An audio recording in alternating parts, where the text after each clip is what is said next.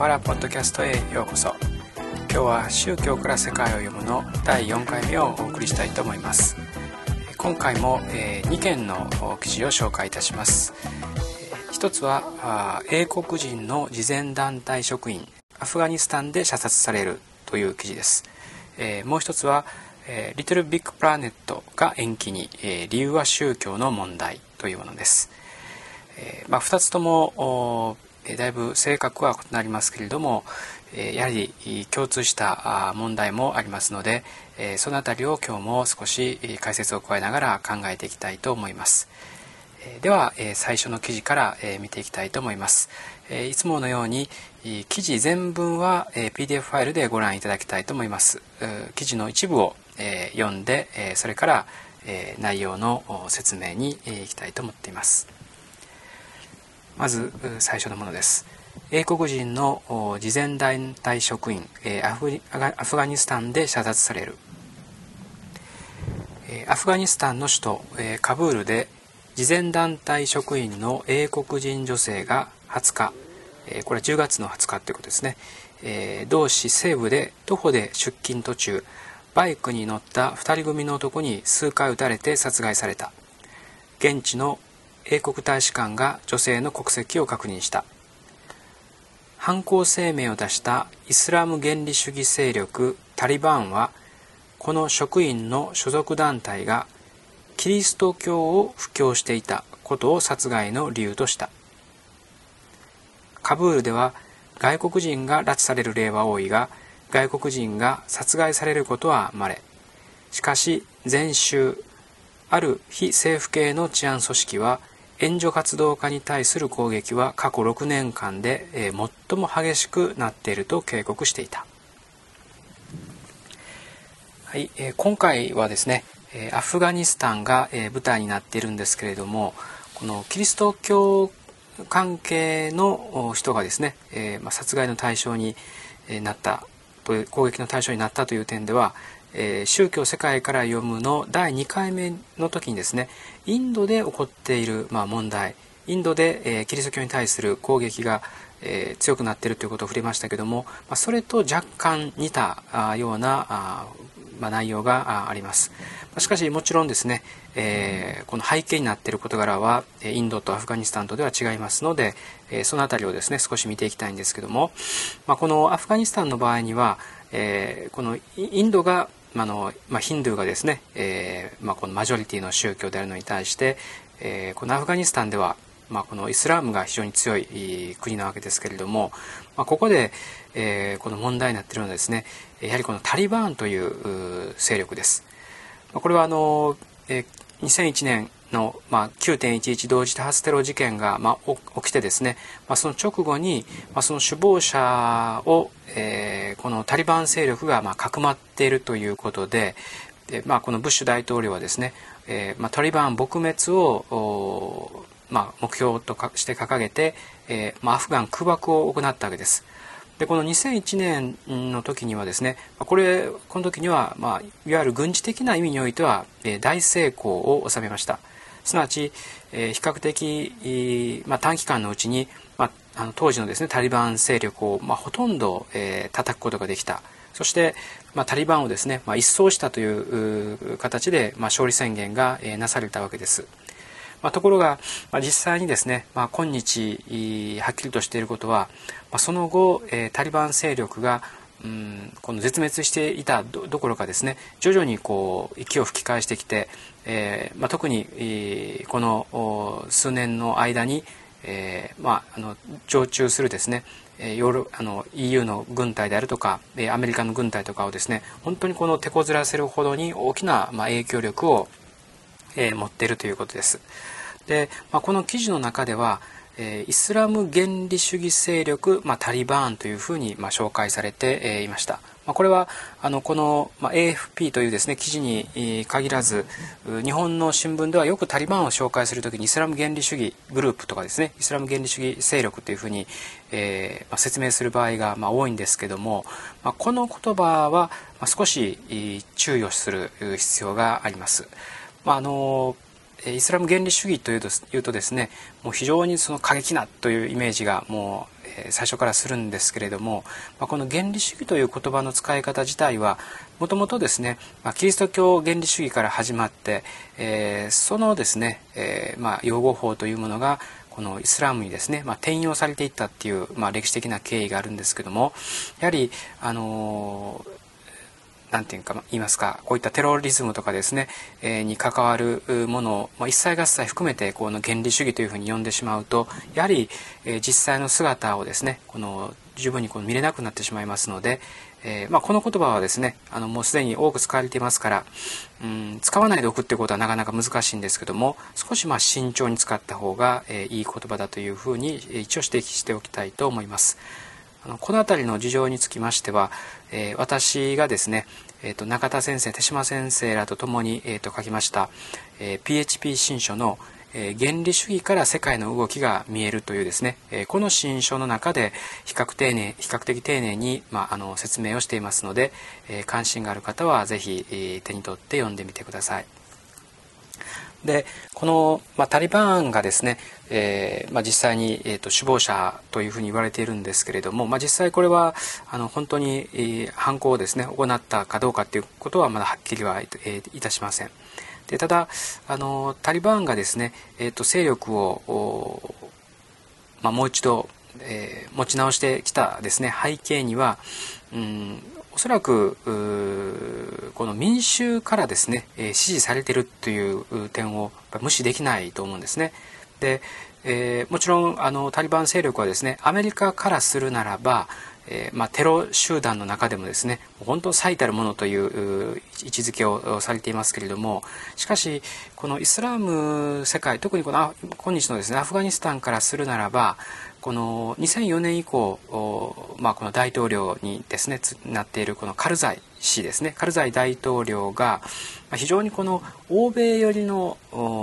まあ、政権運営をしている。えーまあ、欧米かぶれというふうにですね、えー、しばしばこう批判されたりもするんですけども、まあ、急速に、えー、このアフガンのですねアフガニスタンのこの、まあ、あの西洋化といいますかが、えーまあ、進んでいるわけです。つまり今まであったこのイスラム的なですね秩序といいますか、えー、そういったものがですね、まあ、かなりこう急速に、えー、崩れつつあるということが、まあ、よく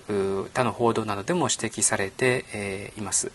例えば、まあ、これ具体的にどういうことかと言いますと、えーまあ、おそらくですね、えー、誰もそのかつてのようなタリバン政権の時代に戻りたいとはこう思っていないと思うんですね。しかし、うん、かつてであればありえなかったような例えばこのアルコールを売るとかですね、えー、ポルノ雑誌ポルノのようなものがこうあの、まあ、もちろんあの存在するとかっていうことはですねかつてであればありえなかったわけですけれども、まあ、今日の、えー、このアフガニスタンでは、えー、そういったまさに、えー、西洋的なですねうんこの文物というものが、まあ、もちろん隠れてでは、えー、あるんですけれども、えー、この街中にですね、えー、まあこう蔓延しつつあるというそういう状況があるわけですね。ですから、えそういうこの一方ではその変化をですね歓迎する声というものは確かにあるんですがしかし他方うんこのイスラム的なこの価値というものをですね、えきちんとやっぱりこう考えて、えそれに根ざして、まあ、行動しようとしている、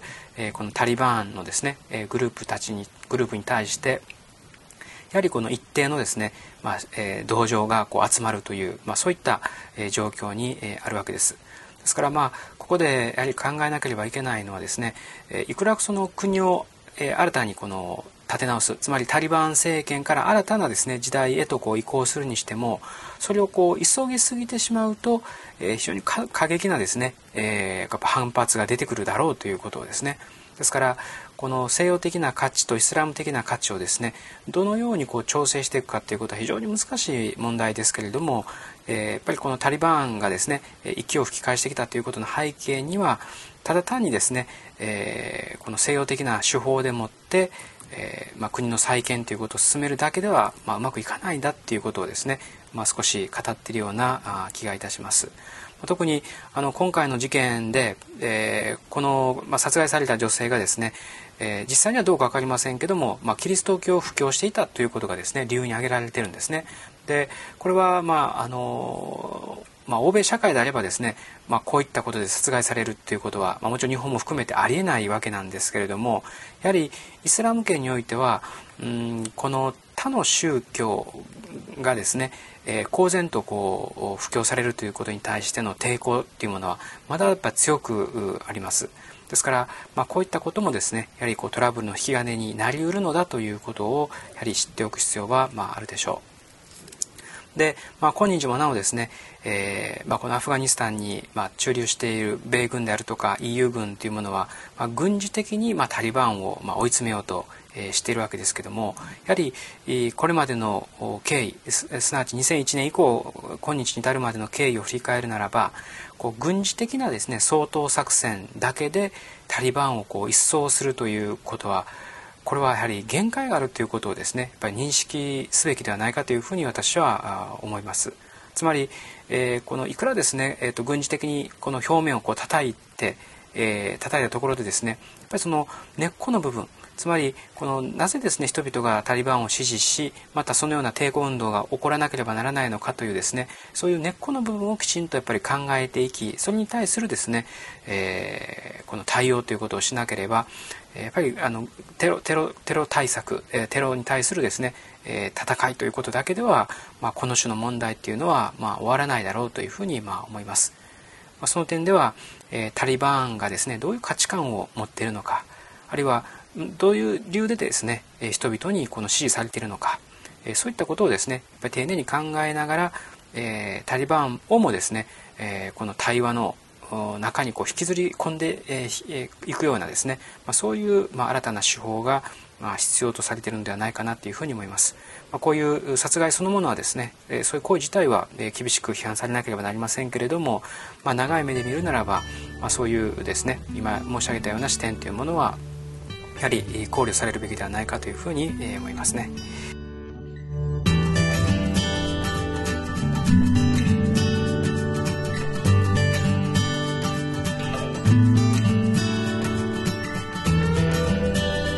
では、えー、次の記事に行きたいと思います。えー、リトルビッグプラネットが延期に、えー、理由は宗教の問題というものですね。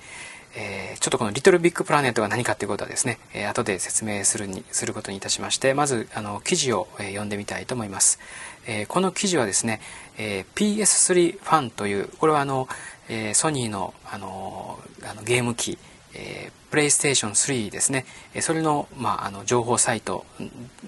として、まあ、有名なものなんですけどもそこにですね、えー、掲載されていた記事を、えー、紹介してみたいと思います。えー、来週10月24日、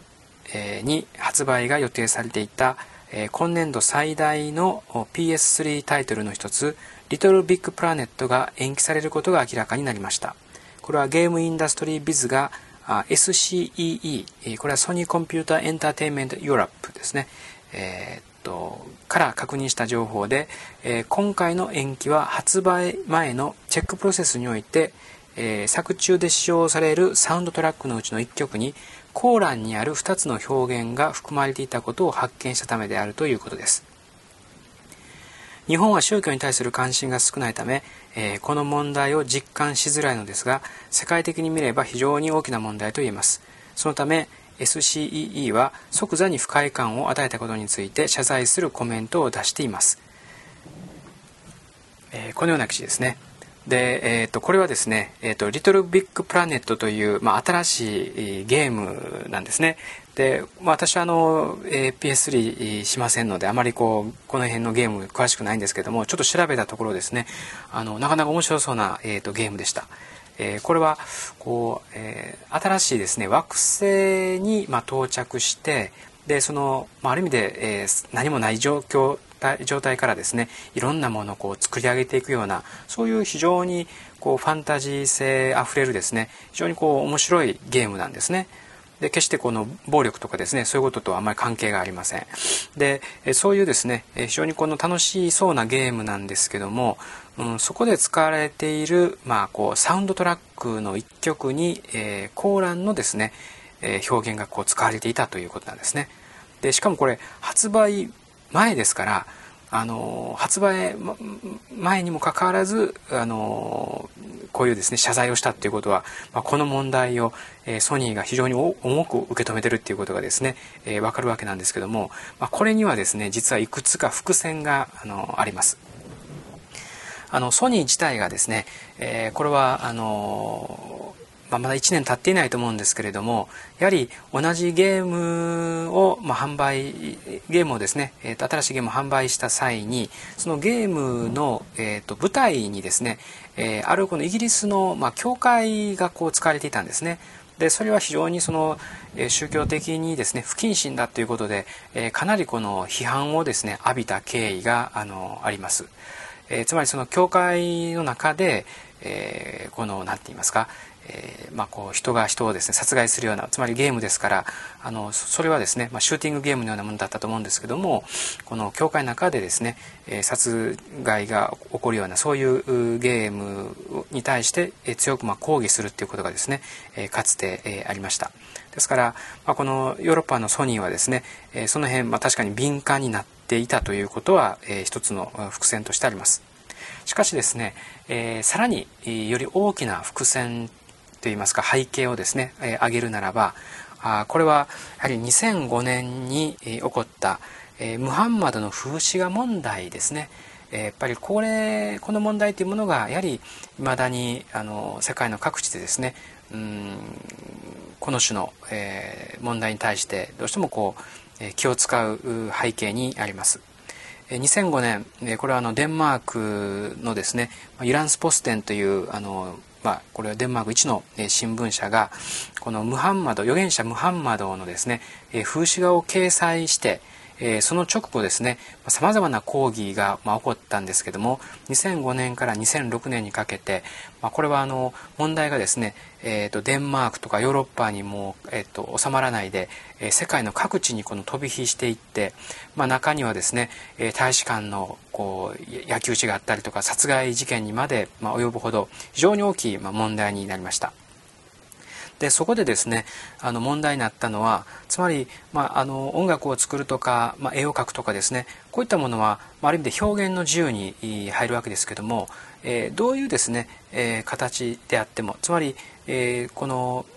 大衆のですね迷惑にならない範囲においてはその全ての人は表現の自由を持つんだというですね、えー、ことが一方で、えーまあ、ヨーロッパ社会であの尊重されるわけですねしかしそういう表現の自由というものがこの信仰の尊厳というものをですね、えーまあ、この犯してまででも、うん、この守られるべきなのかどうかっていうことがですね、えー、このムハンマドの風刺画問題では問われたわけです。で、え先ほど言いましたこのデンマークのですね新聞社は、えー、まあ、ある意味でこう革新犯的にですね、えー、表現の自由があるんだ。それが優先されるべきなんだっていうことを訴えようとしたんですけども、まあ、結果的にはですねそれがま大きい問題を引き起こした。つまりイスラム教徒からするならば自分たちの信仰の尊厳がですね著しく傷つけられた。特に預言者ムハンマードに対する冒涜っていうのはですね、えイスラム教信仰の中ではこれ許されがたいことですので、えそれがですね、まあ、大きな、ま問題と、まなったわけです。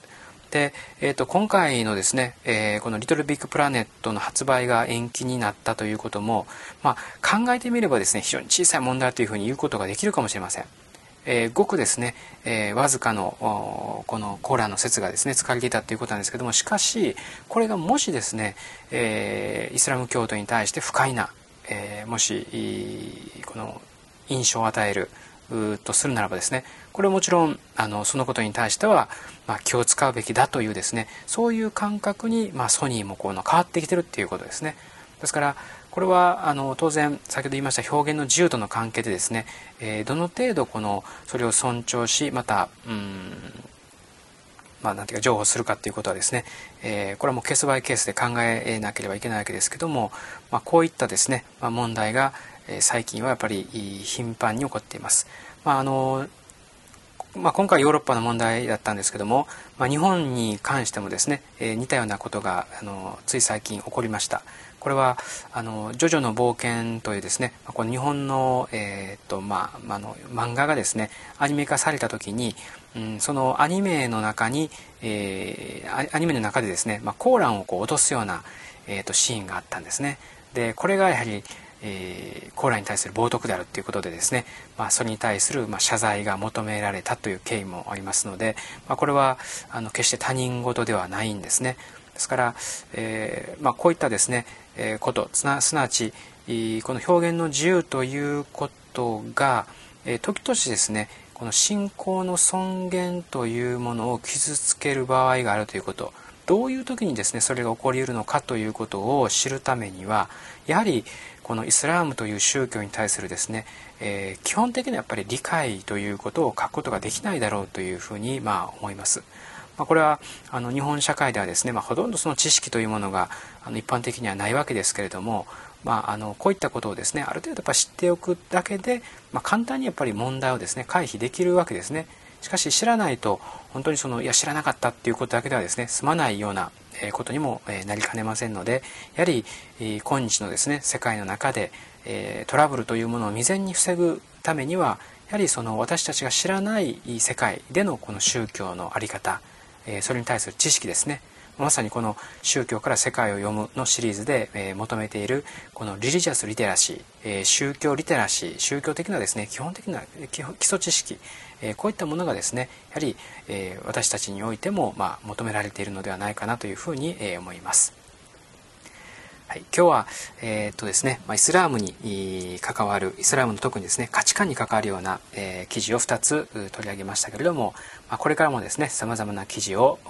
取り上げながら、えー、知識を深め世界をですね見る目を養っていきたいと思います。ではこれで今日今日はこれで終わります。さようなら。